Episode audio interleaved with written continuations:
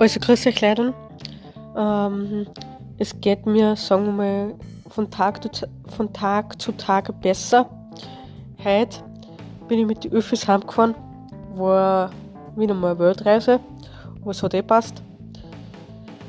Und ähm, morgen ist wieder Tischtennistraining.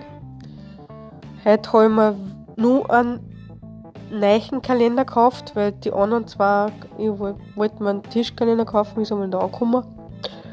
oder nicht der richtige angekommen. Schauen wir mal, was ich jetzt mit dem tue. tue. Vielleicht schenken wir ihn, vielleicht schenken auch meine Eltern, das weiß ich noch nicht.